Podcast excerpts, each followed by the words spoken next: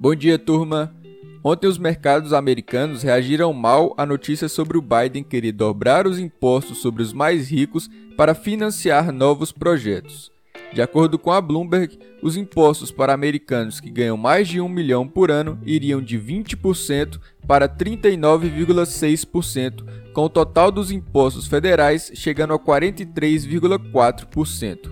O objetivo seria financiar o próximo projeto chamado de Plano de Famílias Americanas, que vai investir em novos gastos sociais com crianças, educação e saúde. Com isso, os índices americanos aceleraram queda para quase 1% e levaram o Ibovespa para o negativo. Mas hoje, os índices futuros em Wall Street amanhecem mais calmos e em leve alta, recuperando da reação de ontem. Convenhamos que uma elevação de impostos no governo de Joe Biden não é nenhuma novidade, e isso foi dito até em sua campanha eleitoral. Na Europa, que já estava fechada ontem quando houve a histeria sobre esse tema de impostos, ficou com uma forte alta, mas agora pela manhã recua um pouco, mesmo com dados econômicos positivos.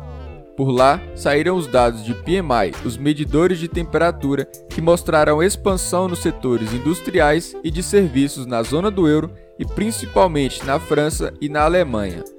No Reino Unido, os dados também vieram positivos e com a indústria se destacando, além das vendas no varejo para o mês de março no país britânico, que também surpreendeu positivamente com uma alta mensal de 5,4%, enquanto economistas esperavam uma alta inferior ao mês anterior, em 1,5%.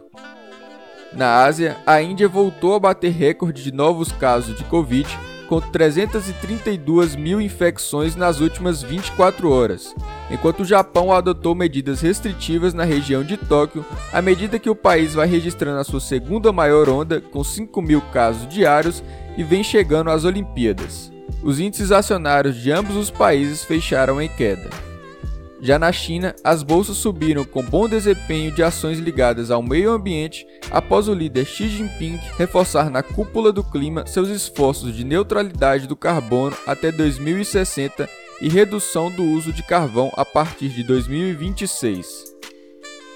O evento do clima ainda segue hoje, mas dá para ver o Joe Biden como grande vitorioso, com vários dos líderes globais o elogiando e falando até em ter os Estados Unidos de volta.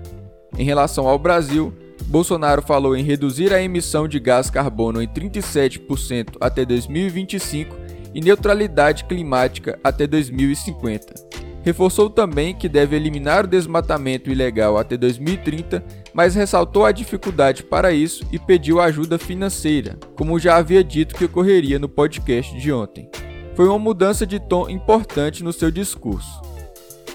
Já nas questões políticas e econômicas internas, no prazo final, o orçamento de 2021 foi sancionado com vetos totais de 29 bilhões, sendo 10,5 bilhões de reais em emendas do relator, 1,4 bilhões de reais em emendas de comissão e 7,9 bilhões de reais em despesas discricionárias do executivo, além de outros 9 bilhões de reais que serão bloqueados, mas ainda não se sabe de onde. Com a resolução desse impasse e resultados positivos no fluxo cambial, Ontem o dólar caiu forte em 1,73% e chegou a R$ 5,46, seu menor valor desde 24 de fevereiro. Na agenda teremos resultados de PMI também nos Estados Unidos e o início da temporada de resultados do Brasil com Ipera e Uzi Minas. Fazendo um comentário também ao Bitcoin que segue em tendência de queda e está abaixo dos 50 mil dólares. Para hoje é isso, uma ótima sexta-feira a todos.